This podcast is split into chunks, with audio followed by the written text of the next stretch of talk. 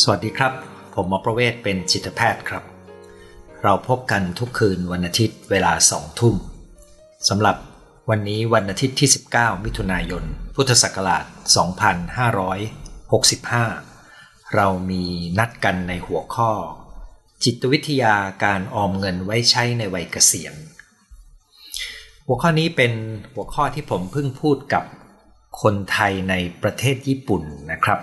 ซึ่งเจ้าภาพในการจัดงานก็คือทางสถานทูตไทยในโตเกียว เป็นการจัดเพื่อเสริมสร้างความรู้ความเข้าใจแล้วก็ศักยภาพของคนไทยที่นั่น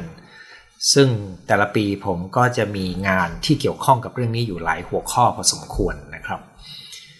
ในหัวข้อนี้นะครับ เราจะมาคุยกัน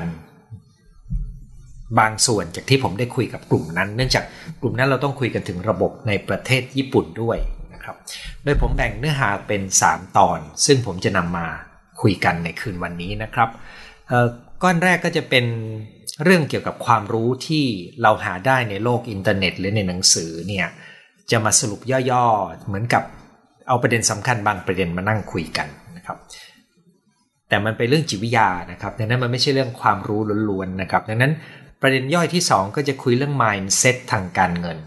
ในวัยเกษียณ ว่ามีประเด็นอะไรที่เราต้องตรวจสอบ ระบบความเชื่อ ค่านิยม ทัศนคติของเรา ในประเด็นเรื่องการเงินในวัยเกษียณนะครับ แล้วก็ประเด็นที่ 3 ก็คือ วิธีลงมือทำในสิ่งที่เรารู้ ที่ต้องคุยประเด็นที่ 3 ด้วย เพราะว่าความรู้มันไม่เปลี่ยนพฤติกรรมคนนะครับ เหมือนกับ คนจำนวนมากรู้ว่าการออกกำลังกายดี แต่คนเพียงจำนวนน้อย จริง ๆ ทุกคนรู้ว่าการออกกำลังกายดีนะครับ แต่มีเพียงคนจำนวนน้อยที่ออกกำลังกายเป็นประจำซึ่งก็แปลว่าความรู้กับภาคปฏิบัติ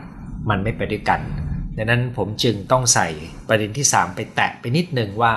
ทำไงให้เรามีความรู้ที่ถูกต้องแล้วเนี่ยเรายังต้องรู้วิธีการเอาความรู้นั้นไปลงมือทำด้วยนะครับ ซึ่งในการคุยกันสำหรับ คนไทยในญี่ปุ่นก็มีเวลาคุยกัน 2 ชั่วโมงนะครับ ส่วนวันนี้เราก็จะมาคุยกันครึ่งชั่วโมงนะครับ แต่ผมคิดว่าสาระสำคัญไม่ต่างกันมากนะครับ เรามาเข้าเรื่องส่วนแรกในเรื่องความรู้เลยละกันนะครับ ในประเด็นความรู้เนี่ยผมมีอยู่ด้วยกันประมาณ 6 ประเด็นถ้าจำไม่ผิดนะครับมันเป็นจริง ๆ ความรู้นี่เป็นเรื่องที่หาได้ง่าย ไม่ยากเลยในโลกอินเทอร์เน็ตนะครับ คุณไปค้น YouTube คุณไปค้นพอดแคสต์คุณไปหาหนังสือที่ดีอ่าน คุณจะเห็นข้อมูลดีๆ เต็มไปหมดเลยนะครับ ซึ่งตัวผมเองพอจะต้องพูดเรื่องนี้ ผมก็ไปลองดูว่าเออในโลกไซเบอร์เนี่ยมันมีความรู้อะไรที่ปลิวว่อนอยู่บ้าง ซึ่งก็พบว่าในภาษาไทยเองก็มี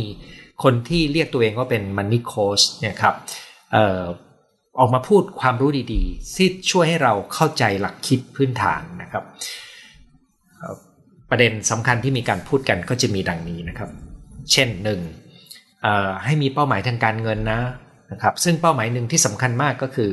ถ้าในถึงวันที่เราจะเกษียณจากงานเนี่ยเราควรจะมีเงินออมสักเท่าไหร่สองก็คือก็จะมีคำแนะนำนะครับว่า เราควรจะเริ่มต้นเก็บเงินออมเมื่อไหร่ โดยคำแนะนำก็คือเริ่มต้นเมื่อเราเริ่มมีไรายได้ โดยหักประมาณสัก 10-15%ซึ่งในระบบภาคเอกชนเนี่ยของประเทศไทยในปัจจุบันนะครับ ซึ่งก็เป็นระบบมาตรฐานของทั่วโลกนะครับ ก็จะมีการสมทบเงินที่เราจะส่งเข้าไปในกองทุนสำรองเลี้ยงชีพ เจ้านายหรือหน่วยงานที่เราทำงานด้วยก็จะประกบเท่ากันนะครับ หลักการนี้ก็เป็นหลักการที่คล้ายกันกับของกบขของระบบราชการเนี่ยนะครับ เออก็พูดง่ายๆมันเป็นระบบออมเงินให้จากนั้นถ้าเรามีนอกเหนือจากเราส่งเข้าไปในกองทุนสำรองเลี้ยงชีพนะครับ มันก็ยังมี การคิดในเรื่องการออมเงิน ซึ่งเดี๋ยวเราจะคุยกันในเรื่องสูตรการออมเงินนิดหนึ่งนะครับ แต่หลักสำคัญก็คือเราเอาเงินออมไปทำอะไรนะครับ เราก็ต้องเอาเงินออมของเราไปวางให้ถูกที่นะครับ ใช้ความเข้าใจในเรื่องของพลังของดอกเบี้ยทบต้น หรือการลงทุนในระยะยาว หมายถึงเราวางอยู่ในจุดที่จะให้ผลตอบแทนในระยะยาวนะครับ ซึ่งตัวเนี้ยกูรูทุกคนก็จะบอกว่า ถ้าเราลงทุนนานพอเนี่ยมูลค่ามันจะขึ้นได้ดี ถ้าเราไปวางทุกที่นะครับ ความรู้เรื่องการลงทุนขั้นพื้นฐานจึงเป็นเรื่องสำคัญนะครับ ซึ่งผมก็ได้ออกตัวกับทุกคนรวมทั้งทุกท่านที่ฟังอยู่นี่ว่าผมไม่ใช่ผู้รู้เรื่องการลงทุน แล้วก็ไม่ใช่ผู้รู้เรื่องการเงินนะครับ แต่ผมต้องใช้กับชีวิตของผม แล้วผมก็เข้าใจเรื่องจิตวิทยาพฤติกรรมมนุษย์ก็เลยมาเป็นที่มาของการคุยวันนี้ ประเด็นที่4เนี่ยเป็นประเด็นที่ตอนที่ผมจัดโปรแกรมนี้ให้กับแรงงานนอกระบบเนี่ยเราเชิญผู้เชี่ยวชาญมานั่งคุยกันนะครับ ซึ่งเป็นเรื่องของสมการของเงินออมนะครับ ในสมการเงินออมเนี่ย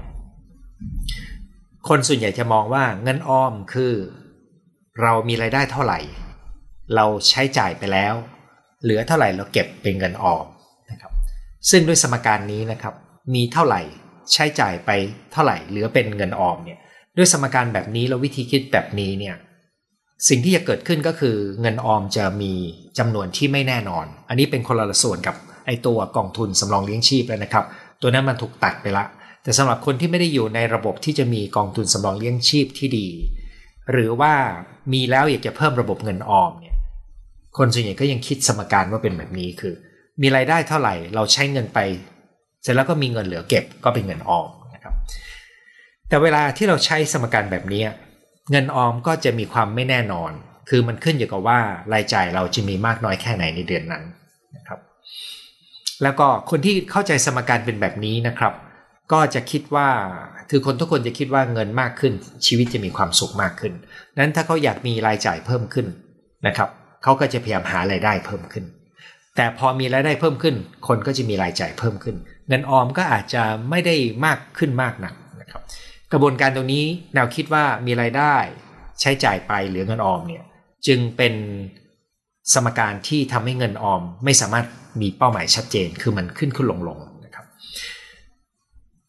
แต่มันมีอีกสมการหนึ่งครับ ซึ่งในเวทีที่เราคุยกันกับแรงงานนอกระบบ ซึ่งหมายถึงแรงงานที่ด้อยโอกาสเมื่อเทียบกับแรงงานในระบบที่มีมีนายจ้างที่มีกฎหมายมี ระบบระเบียบที่ดีเนี่ยแรงงานนอกระบบเช่นในสมัยนั้นนะครับก็จะมีแม่ค้าหาเปล่แผงลอยนะครับ มีคนขี่วินมอเตอร์ไซค์นะครับคนรับจ้างเย็บผ้าโหลตามบ้านเนี่ยกลุ่มเนี้ยผมมีโอกาสได้ทำงานด้วย แล้วก็เชิญนักบริหารการเงินไปคุยกับเขาดูนะครับเขาก็เสนออีกสมการหนึ่งซึ่งไม่ได้ซับซ้อนอะไรเลยนะครับเขาก็พูดว่ากลับสมการซะหน่อยหนึ่ง แทนที่จะเป็นมีรายได้เท่าไหร่ ใช้จ่ายไปเท่าไหร่แล้วเหลือเงินออมไปเก็บเนี่ย ก็ให้คิดใหม่ว่ามีรายได้เท่าไหร่ ให้หักเงินออมออกไปก่อนเลย ที่เหลือค่อยเป็นรายจ่ายที่เราใช้ได้นะครับสมการนี้มีข้อดีก็คือเงินออมมันจะมีเป้าหมายที่เราเก็บได้ ต่างกันคุณจะนึกออกนะครับ สมการแรกคือมีรายได้เท่าไหร่ เราใช้ไปเท่าไหร่ก็จะเหลือเงินเก็บ สมการใหม่คือมีรายได้เท่าไหร่ เก็บเงินไว้ก่อนเลย ที่เหลือ เป็นเงินที่เอาไปใช้ได้ ด้วยวิธีคิดแบบนี้ก็จะทำให้มีเป้าหมายทางเงินออมได้ว่าเราคิดว่าเราต้องการเงินออมสักเท่าไหร่นะครับคราวนี้ไอ้ระบบนี้เนี่ยอย่างที่ผมเรียนนะครับ มันสำคัญมากกับคนที่ไม่มีหน่วยงาน ที่มีระบบกองทุนสำรองเลี้ยงชีพนะครับ แต่ในคนที่มีกองทุนสำรองเลี้ยงชีพ ก็ยังสามารถเข้าใจสมการนี้ได้ด้วยนะครับ เพราะว่าพอคนทั่วไปเวลาถูกหักเงินเข้ากองทุนสำรองเลี้ยงชีพ ก็จะไม่ได้คิดอะไรละ ก็คิดง่าย ๆ มีรายได้เท่าไหร่เราใช้จ่ายเท่าไหร่ที่เหลือก็ยังเก็บเป็นเงินออมอยู่ดีนะครับ แต่คำถามวันนี้ตอนที่เราคุยกันกับคนไทยที่นั่นเขาก็ถามว่าเอ๊ะมันอันไหนมันดีกว่ากันนะครับผมก็บอกจริง ๆ แล้วเนี่ยทั้งสองงานมีข้อดีทั้งคู่นะ ก็คือว่าถ้าคุณมีรายได้เท่าไหร่ คุณเก็บเป็นเงินออมออกมาก่อน ที่เหลือเป็นรายจ่ายใช่ไหมครับ แต่แทนที่คุณจะจ่ายเท่าที่มีไปเลยเนี่ย คุณก็ฝึกนิสัย ในการใช้จ่ายให้ประหยัด คุณก็ยังมีรายจ่ายที่ไม่ได้เต็มยอดของเงินที่เหลือ หลังจากหักเงินออมแล้วนะครับ ตรงนี้ก็จะกลายเป็นส่วนของเงินที่เป็นเงินเก็บเพิ่มขึ้นไปอีก มันก็เลยจะกลายเป็นมี 2 จุดนะครับ มีเป้าหมายทางเงินออมโดยการหักออกไปก่อน แล้วก็ยังมีเงินออมจากการฝึกใช้จ่ายให้ประหยัด ก็จะกลายเป็นสูตรที่จะช่วยให้เราสะสมเงินออมได้ ซึ่งก็จะนำไปสู่ ความรู้ว่า เอ๊ะถ้าอย่างนั้นแล้วเราจะต้องมีเงินออมสักแค่ไหนนะครับ เงินออมสักแค่ไหนเนี่ย เราจะต้องถอยหลังกลับไปตั้งหลักก่อนนะครับ คือถ้าคุณไปคุยกับคนที่มีความรู้เขาก็จะพูดถึงจำนวนเงินที่คุณจะต้องมีเราจะคำนวณยังไงนะครับ แต่ผมอยากจะชวนขยายภาพอีกสักนิดหนึ่งว่า คุณรู้ไหมว่าระบบเงินบำนาญของคุณเนี่ยที่คุณ ถ้าคุณมีนะครับ เช่นข้าราชการก็จะมีระบบเงินบำนาญนะครับ คนที่อยู่ในระบบที่มีการสะสมเงินเข้าสู่กองทุนสำรองเลี้ยงชีพ ก็จะมีเงินคล้ายเป็นระบบเงินบำนาญนะครับตัวนี้คุณต้องเข้าใจระบบเงินบำนาญของตัวเองก่อน อย่างผมตอนนี้ผมก็จะมีเงินรายได้ประจำเดือนทุกเดือน ในฐานะเป็นข้าราชการบำนาญนะครับ แต่ผมรู้ดีว่าเงินบำนาญที่ผมได้เนี่ยมันจะมีมูลค่าเพียงพอกับการใช้จ่าย ได้จำกัดโดยเฉพาะถ้าผ่านไปแล้ว 15-20 ปี จากปัญหาเงินเฟ้อแล้วก็ยอดเงินบำนาญปรับขึ้นตามไม่ทัน ซึ่งผมเห็นตัวอย่างจากรุ่นพี่ๆ จากรุ่นเอารุ่นอาวุโสเนี่ยรู้เลยว่าข้าราชการอย่างผมนี่นะครับอดีตนะครับ ก็ยังต้องมีระบบเงินอื่น เพื่อดูแลตัวเองในวัยเกษียณนะครับ คุณต้องเข้าใจระบบเงินบำนาญของคุณนะครับสองก็คือคุณต้องรู้ได้ว่าสิทธิในการรักษาพยาบาลของคุณมีโอกาสที่จะมีค่าใช้จ่ายอะไรเพิ่มบ้างนะครับ เช่นสมมติว่าคุณเป็นคนไทย คุณก็มีสิทธิ์เข้าถึงระบบประกันสุขภาพทั่วหน้า ถ้าคุณรู้สึกว่าระบบบริการของประกันสุขภาพทั่วหน้า คุณยังไม่ค่อยถูกใจ คุณเช่น ถ้าคุณจะไปรักษาที่โรงพยาบาลรัฐบาล คุณก็อย่างน้อยคุณก็อยากจะเข้าอยู่ห้องพิเศษ มันก็จะมีค่าใช้จ่ายใช่ไหมครับ หรือถ้าคุณไม่อยากใช้การบริการที่โรงพยาบาลรัฐบาล คุณก็ต้องมีระบบประกันสุขภาพอีกระบบหนึ่งต่างหาก ซึ่งนี้ก็เป็นเงินจากกระเป๋าตัวเอง ไอ้ตัวนี้แหละครับคือตัวที่ต้องเริ่มต้นเข้าใจก่อน จากนั้นก็ต้องตูได้ว่าในวันที่เกษียณเนี่ยคุณมีทรัพย์สินอะไรบ้างนะครับ คนไทยจำนวนหนึ่งที่วางแผนดีๆ ก็จะมีทรัพย์สินพอนะครับเออพูดถึงทรัพย์สินนี่นะครับ มันทำให้ผมนึกถึงว่าผมเคยมีคนที่มาปรึกษาคนหนึ่งเป็นผู้ เป็นผู้จัดการธนาคารสาขาหนึ่ง ซึ่งเป็นสาขาของธนาคารขนาดใหญ่มากในประเทศไทย ตอนที่เขาเกษียณนี่เป็นประมาณเกือบ20 ปีก่อนเนี่ยนะครับ ตอนที่เขาเกษียณนี่เขาได้มีเงิน 5 ล้าน เป็นเงินก้อนก้อนหนึ่งมานะครับซึ่งเขาใช้อยู่ประมาณ 10 ปีเงิน 5 ล้านนี้ก็หมดลง หลังจากนั้นเขาก็ต้องเริ่มขายที่ดินนะครับไอ้ตัวทรัพย์สินที่ว่านี้ก็คือที่ดินที่เขาที่เขาไปขายนะครับเเพื่อแปลงเป็นเงินสดมา แต่ในจุดที่เงินที่มีเป็นเงินก้อน ถ้าบริหาร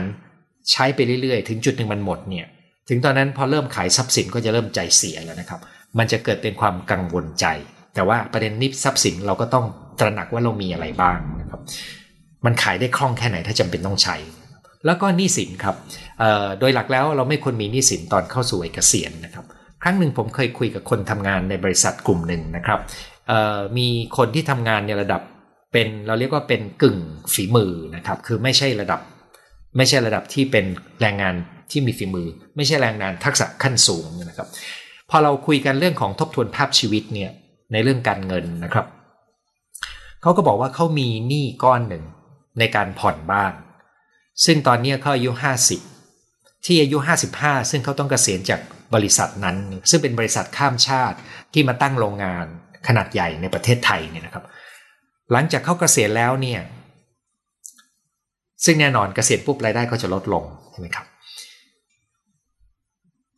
เขายังต้องผ่อนบ้านไปอีก 10 ปีนะครับ ซึ่งพอทันทีที่เขารู้เขาก็ตกใจ เพราะเขาเคยมาไม่เคยมองในแง่นี้มาก่อน ซึ่งประหลาดมากนะครับ คือเรื่องง่ายๆ บางทีคนเรามองข้ามไป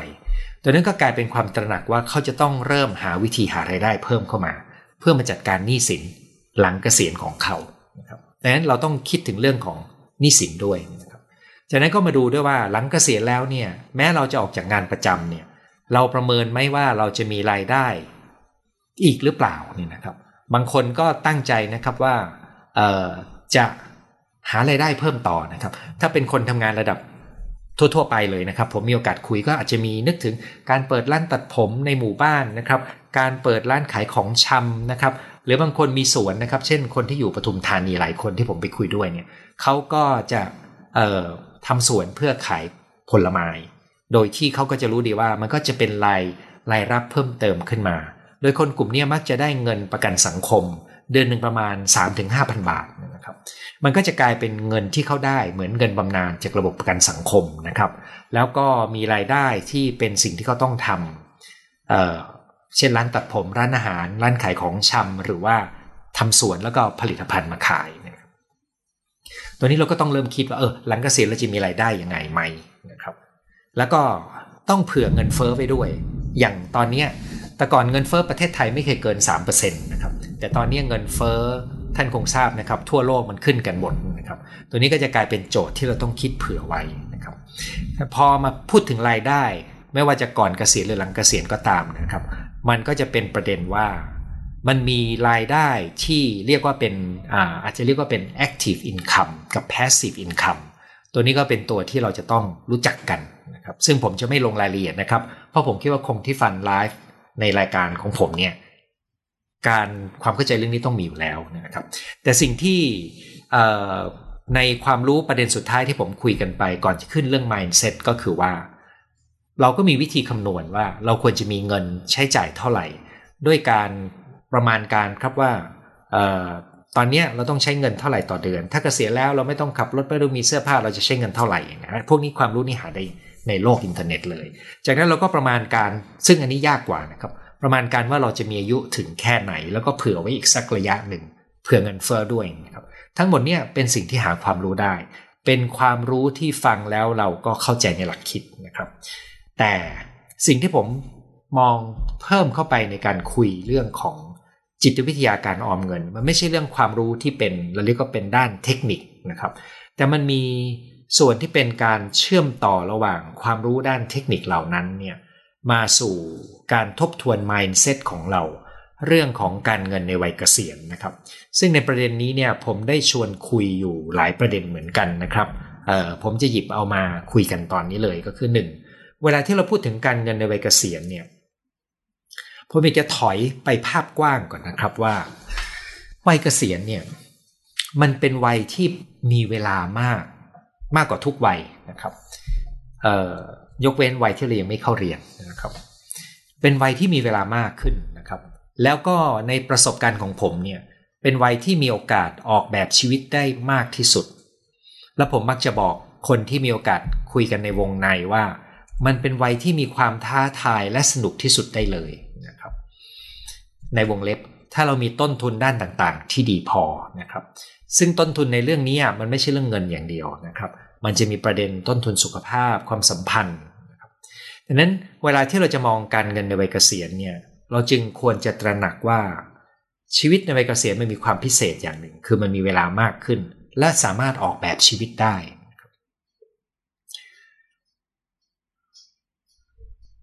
ประเด็นถัดมานะครับก็คือว่า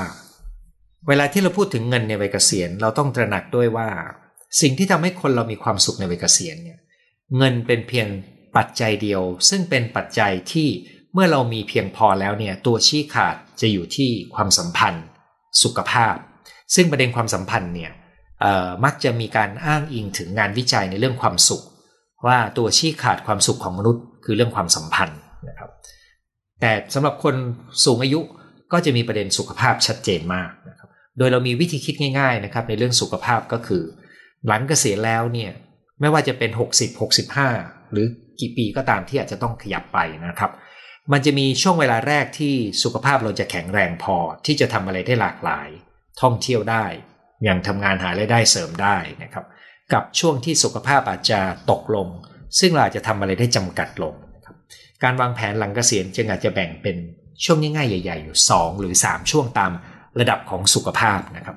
นอกจากนี้ก็ต้องเข้าใจว่าความสัมพันธ์เนี่ยมันจะเป็นตัวกำหนดคุณภาพชีวิตและความสุขนะครับ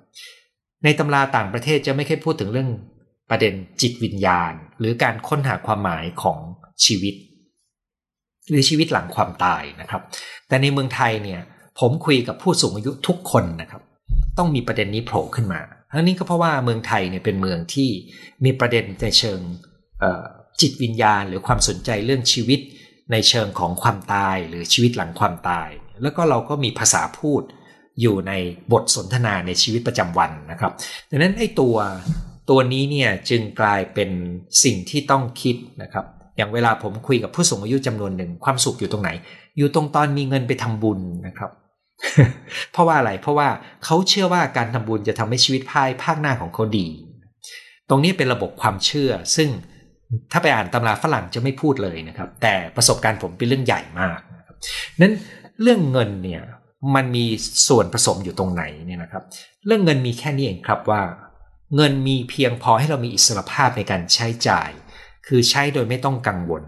คราวนี้เราจะใช้มากจะใช้น้อยแล้วแต่คนแล้วนะครับ ผมพบว่าคนที่มีที่ดินอยู่ชานเมืองหรือต่างจังหวัด ที่สามารถปลูกผักผลไม้ได้นะครับ ที่สามารถขาย ผลิตภัณฑ์ส่วนเกิน ให้เป็นรายได้เสริมได้นะครับ คนเหล่านี้นะครับ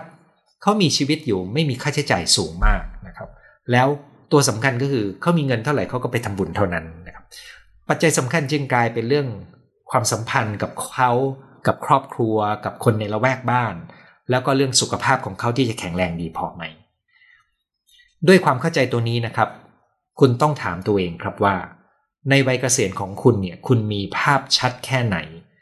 ว่าคุณอยากมีชีวิตยังไงนะครับแล้วก็ไลฟ์สไตล์ของคุณจะเป็นตัวกำหนดค่าใช้จ่าย แล้วค่าใช้จ่ายนั้นนี่แหละ ก็จะเป็นตัวกำหนดเงินที่คุณควรจะมีนะครับ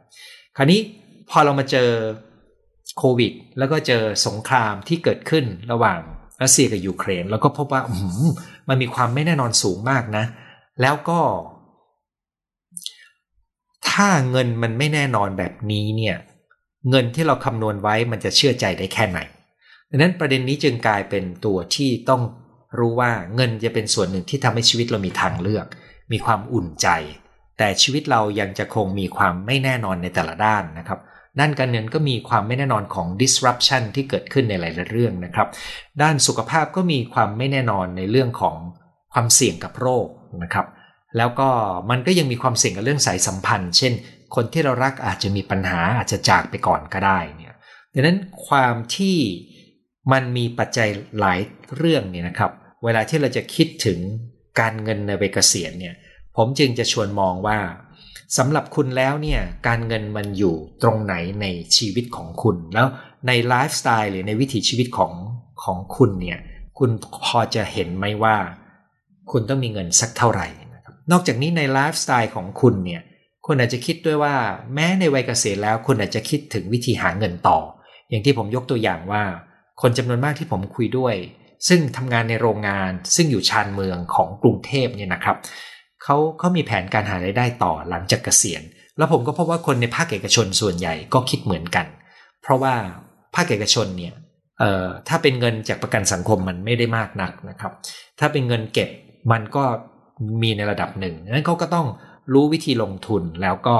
รู้ในเรื่องของอาการหารายได้เสริม ซึ่งก็จะนำไปสู่เรื่องของการทำเรื่อง passive income active income นั้นโดยรวมๆพอในก้อนที่ 2 ที่ผมคุยเนี่ยก็คือก้อนที่เราทบทวนภาพชีวิตในวัยเกษียณให้ชัดขึ้น แล้วลองมองให้เห็นว่าเงินซึ่งเป็นส่วนหนึ่งนะครับ มีหน้าที่ช่วยทำให้เรามี มีทางเลือกของชีวิตที่จะเติมความคล่องตัว สามารถมีเงินใช้จ่ายในสิ่งที่เราต้องการ แต่ถ้าเราออกแบบชีวิตเป็นในวัยเกษียณ แล้วมีค่าใช้จ่ายต่ำแถมมีรายได้เสริมแบบไม่ต้องลำบากและเป็นส่วนหนึ่งของวิถีชีวิตเนี่ยความกังวลเรื่องก้อนเงินในวัยเกษียณก็จะเปลี่ยนไปนะครับ เพราะว่าตราบใดที่เรายังมีรายได้อยู่เรื่อยๆยอดเงินในวัยเกษียณก็จะเป็นประเด็นที่น้อยลง นะครับมีคำคำหนึ่งที่ผมเคยได้ยิน ผู้รู้ในเรื่องของการเงินพูดไว้นะครับ เขาใช้คำว่าน้ำซึมบ่อทรายนะครับ คือทำยังไงให้เรามีแหล่งรายได้ที่เป็น passive income ที่ไหลเข้ามาเรื่อยๆ ซึ่งตรงนี้เนี่ย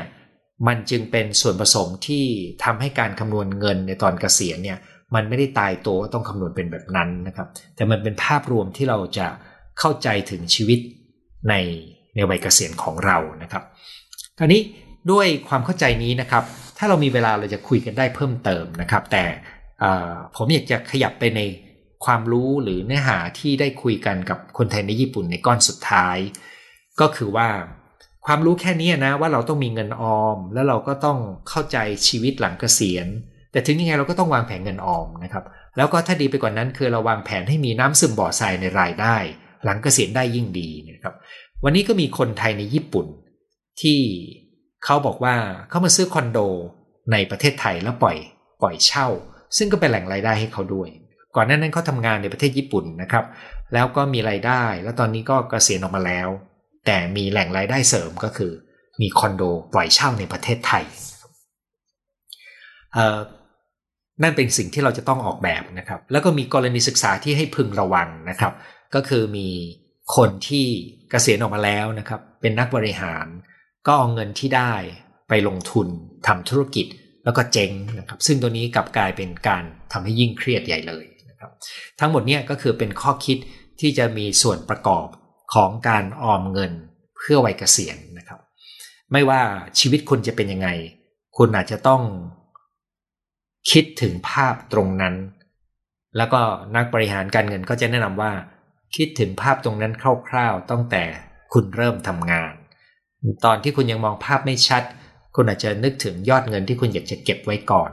แต่เมื่อคุณถึงวัย4ปี40 ปี 50 ปีเนี่ยคุณจะเห็นภาพในวัย 60 ปีได้ชัดขึ้น ซึ่งถึงตอนนั้นคุณอาจจะไปเริ่มวางแผนรายละเอียดเพิ่มเติมก็ได้ แต่แผนการเงินควรจะทำตั้งแต่ต้น นิดเนื้อหาก้อนสุดท้ายก็จะเป็นเรื่องว่าเอ๊ะแล้วเราจะลงมือทำในสิ่งที่รู้ได้ยังไงเนี่ยนะครับ ในเรื่องนี้เนี่ยนะครับ ผมอยากจะชวนคุยกันแค่ 2 ประเด็นเพื่อให้ง่าย ๆนะครับ ซึ่งหลักเรื่องนี้เนี่ยผมนำมาจากความรู้ความเข้าใจเกี่ยวกับการทำให้เราสามารถทำในสิ่งที่เรารู้ว่าดีได้นะครับ ซึ่งก็จะนำมา 2 ประเด็นนะครับ ประเด็นแรกก็คือ ความรู้ในเรื่องนี้ไม่ได้แปลว่าเราจะทำ ในเรื่องนี้ได้ดีนะครับ มีการศึกษารายงานชิ้นหนึ่งนะครับ เขาเล่าให้ฟังว่ามีการไปสัมภาษณ์ศาสตราจารย์ด้านเศรษฐศาสตร์ ซึ่งได้รับรางวัลโนเบลไพรส์ถามเขาเกี่ยวกับการวางแผนการลงทุนในวัยเกษียณนะครับว่าเขาเอาเงินลงทุนยังไงไปเก็บไว้ในจุดต่าง คนนี้เป็นศาสตราจารย์ด้านเศรษฐศาสตร์ที่ได้รางวัลได้รางวัลโนเบลไพรส์นะครับ ในปีที่เขาถูกสัมภาษณ์เนี่ยนะครับ เป็นปีที่มีข้อมูลชัดนะครับ ก่อนหน้านั้นว่า อันนี้คือในอเมริกานะครับโดยเฉลี่ยแล้วตลาดหลักทรัพย์จะมีผลตอบแทนคืน 10%ในขณะที่พันธบัตรจะมีผลตอบแทนคืน 3%เศษนะครับ ซึ่งถ้ามองในภาพระยะยาวเนี่ยมันตัวเลขมันค่อนข้างจะแน่นอน ถ้าคุณใช้ความรู้แค่ที่คุณมีอยู่เลย คุณก็อาจจะบอกว่า เอ๊ะ ก็ในเมื่อถ้ามันแน่นอนว่าอยู่ที่ 10%กับอีกการหนึ่งแน่นอนที่ 3%เราก็น่าจะเอาเงินส่วนใหญ่ไปลงที่ 10%นะครับแต่เราเผื่อเนี้ยวไว้หน่อยหนึ่งนะเราเอามาสำรองไว้ ซึ่งอันนี้ก็แบ่งไปตามวัยได้ใช่ไหมอายุน้อยก็เสี่ยงหน่อยหนึ่งอายุมากก็เสี่ยงน้อยหน่อย แต่ศาสตราจารย์ท่านนี้เมื่อถูกถามปุ๊บก็ตอบว่า ที่จริงผมควรจะมีเวลาคิดกับมันมากกว่านี้นะ เพราะว่าผมตัดสินใจลงไปอย่างละครึ่งครึ่งคือไปลงกองทุนตัวตลาดหลักทรัพย์ครึ่งหนึ่ง แล้วก็ไปลงทุนในพันธบัตรครึ่งหนึ่งทำไมถึงเกิดอะไรขึ้นเช่นนี้นะครับ ปรากฏการเช่นนี้เจอได้บ่อยนะครับ ที่แม้แต่ผู้รู้เอง ถ้าไม่ได้มีเวลาคิดกับมัน ก็จะตัดสินใจผิดพลาดได้ ผิดพลาดก็คือไม่ได้คิดกับมันมาก ทั้งนี้ในความเป็นจริงก็คือ มนุษย์จะใช้เวลาอยู่กับ ภารกิจที่อยู่ตรงหน้า ซึ่งมีเรื่องให้ทำเยอะไปหมด ดังนั้นเรื่องอะไรก็ตามที่เป็นการวางแผนระยะยาวเนี่ยบางทีเราไม่ได้คิดกับมันละเอียด เราก็จะใช้ความคิดอัตโนมัติเข้าไปตอบ ซึ่งความคิดอัตโนมัติประเภทแบบ พอเขาเป็นนักเศรษฐศาสตร์เขาจะลงทุนเขาอาจกระจายความเสี่ยงก็อย่างละครึ่งครึ่งนะครับ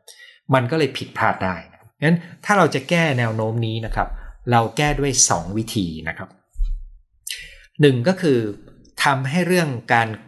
พูดคุยเรื่องการเงินในวัยเกษียณเนี่ยเป็นส่วนหนึ่งของชีวิตของคุณนะครับคุณจะทำได้ไง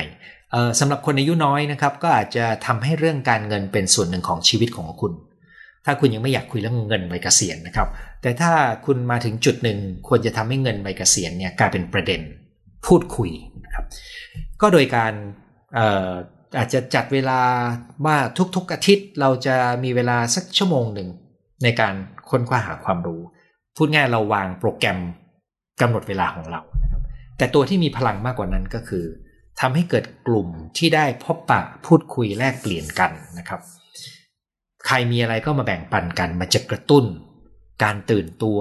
ข้อมูลใหม่ ๆ และการรับรู้นะครับ วันนี้ในเวทีที่คุยกับคนไทยในญี่ปุ่นเนี่ยหลังจากที่ผมเสนอประเด็นนี้ขึ้นมานะครับ ทุกคนก็รู้สึกว่าเออมันน่าจะมีกลุ่มคุยกัน เพราะว่า เขามีเวลาแลกเปลี่ยนข้อมูลกันด้วย ในวิธีการออมเงิน วิธีการลงทุนมันมีผลิตภัณฑ์ทางการเงินอะไรในประเทศญี่ปุ่นบ้างที่คนไทยจะไปใช้ประโยชน์ได้นี่นะครับ สรุปก็เลยเขาก็ตั้งกลุ่มขึ้นมานะครับและกลุ่มนี้ก็จะทำหน้าที่แลกเปลี่ยนข้อมูลคอยกระตุ้นกันเนี่ยการที่เราหยิบเอาเรื่องของด้านหนึ่งของชีวิต ซึ่งมีความสำคัญในการมองภาพระยะยาวเนี่ยแล้วทำให้เกิดพื้นที่พูดคุย พื้นที่แลกเปลี่ยนข้อมูลความรู้ แล้วทำให้เราไปเป็นส่วนหนึ่งในนั้นเนี่ย ตัวนี้จะทำให้คุณมีโอกาสลงมือ ใช้ความรู้ที่คุณมีในทางการวางแผนและปฏิบัติได้ดีขึ้น อันนี้คือระบบที่1นนะครับที่จะแนะนำสองก็คือต้องพยายามทำให้ระบบการออมเงินของคุณเนี่ยเป็นระบบที่เรียกว่าระบบอัตโนมัตินะครับ ระบบอัตโนมัติเนี่ยตัวอย่างระบบอัตโนมัตินะครับ เช่น มื่อสักครู่ผมพูดถึงกองทุนสำรองเลี้ยงชีพนะครับ ในกองทุนนี้เนี่ยโดยหลักคิดทั่วไปก็คือเขาจะกึ่งกึ่งจะบังคับให้ต้องสมทบต้องต้องตัดเงินเข้าไปนะครับ อาจจะมีอาจจะเป็น 5%ของเงินเดือน หรือ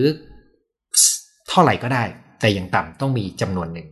แล้วก็ไอ้เท่าไหร่ก็ได้เนี่ยบริษัทหรือหน่วยงานก็จะจับคู่กันขึ้นไป ซึ่งหลายบริษัทดีๆ ก็จะสมทบไปถึง 15%นะ คำแนะนำก็จะบอกว่าโอเคเลย คุณก็ต้องใช้ประโยชน์จากเงินบริษัทที่จะสมทบกับคุณ คุณก็จับคู่สูงสุดเป็นอย่างต่ำกับหน่วยงานที่ให้ได้เช่นถ้าเขาให้ 15 คุณก็ 15 นะครับ เมื่อคุณคิดอย่างนี้ได้ปุ๊บ มันก็จะกลายเป็นระบบอัตโนมัติ คือทุกๆเดือนเวลาที่เงินเดือนเข้ามา มันจะตัดเป็นอัตโนมัตินะครับ แต่ถ้าคุณอยู่ใน ไม่ได้อยู่ในหน่วยงานที่มีกองทุนแบบนี้นะครับ ซึ่งผมไม่มีตัวเลขในมือว่ามีสักกี่หน่วยงานที่ไม่มีกองทุนแบบนี้นะครับ เราก็สามารถออกแบบระบบการตัดเงินอัตโนมัติได้นะครับ ธนาคารในประเทศไทยอย่างน้อยมีหลายแบงค์ที่ผมรู้จักนะครับ เขาจะมีระบบตัดเงินอัตโนมัติเข้าไปเข้าสู่การฝากในบัญชีพิเศษนะครับ ซึ่งระบบการตัดเงินอัตโนมัติแบบนี้ก็เหมือนกับสูตรในสมการที่ว่ารายได้หักเงินออม หลือเป็นรายจ่ายนะครับ คือทันทีที่เงินเดือนคุณเข้าสู่บัญชีธนาคารของคุณ มันจะถูกตัดเข้าไปตามยอดเงินที่คุณระบุ เพื่อเข้าสู่บัญชีอีกประเภทหนึ่ง ซึ่งถอนออกมาไม่ได้ง่าย ๆ แล้วก็ไม่เสียภาษีเงินดอกเบี้ยด้วย แล้วก็เอาไปเป็นหลักทรัพย์ในการกู้เงินได้ด้วย พยายามคิดถึงระบบอัตโนมัติวางแผน เพราะมันจะประหยัดสมองของเราทำให้เราไม่ต้องคิดกับมันมากเกิน คือมีกลุ่มพูดคุย มีไอเดียอะไรดีๆทำให้เป็นระบบอัตโนมัติ ด้วยระบบอัตโนมัติเช่นนี้นะครับเผลอๆคุณไม่ได้ดูมันไปสักหลายปี คุณมาหันมาดูอีกทีหนึ่ง คุณจะประหลาดใจกับสิ่งที่เป็นผลตอบแทนที่คุณได้รับมา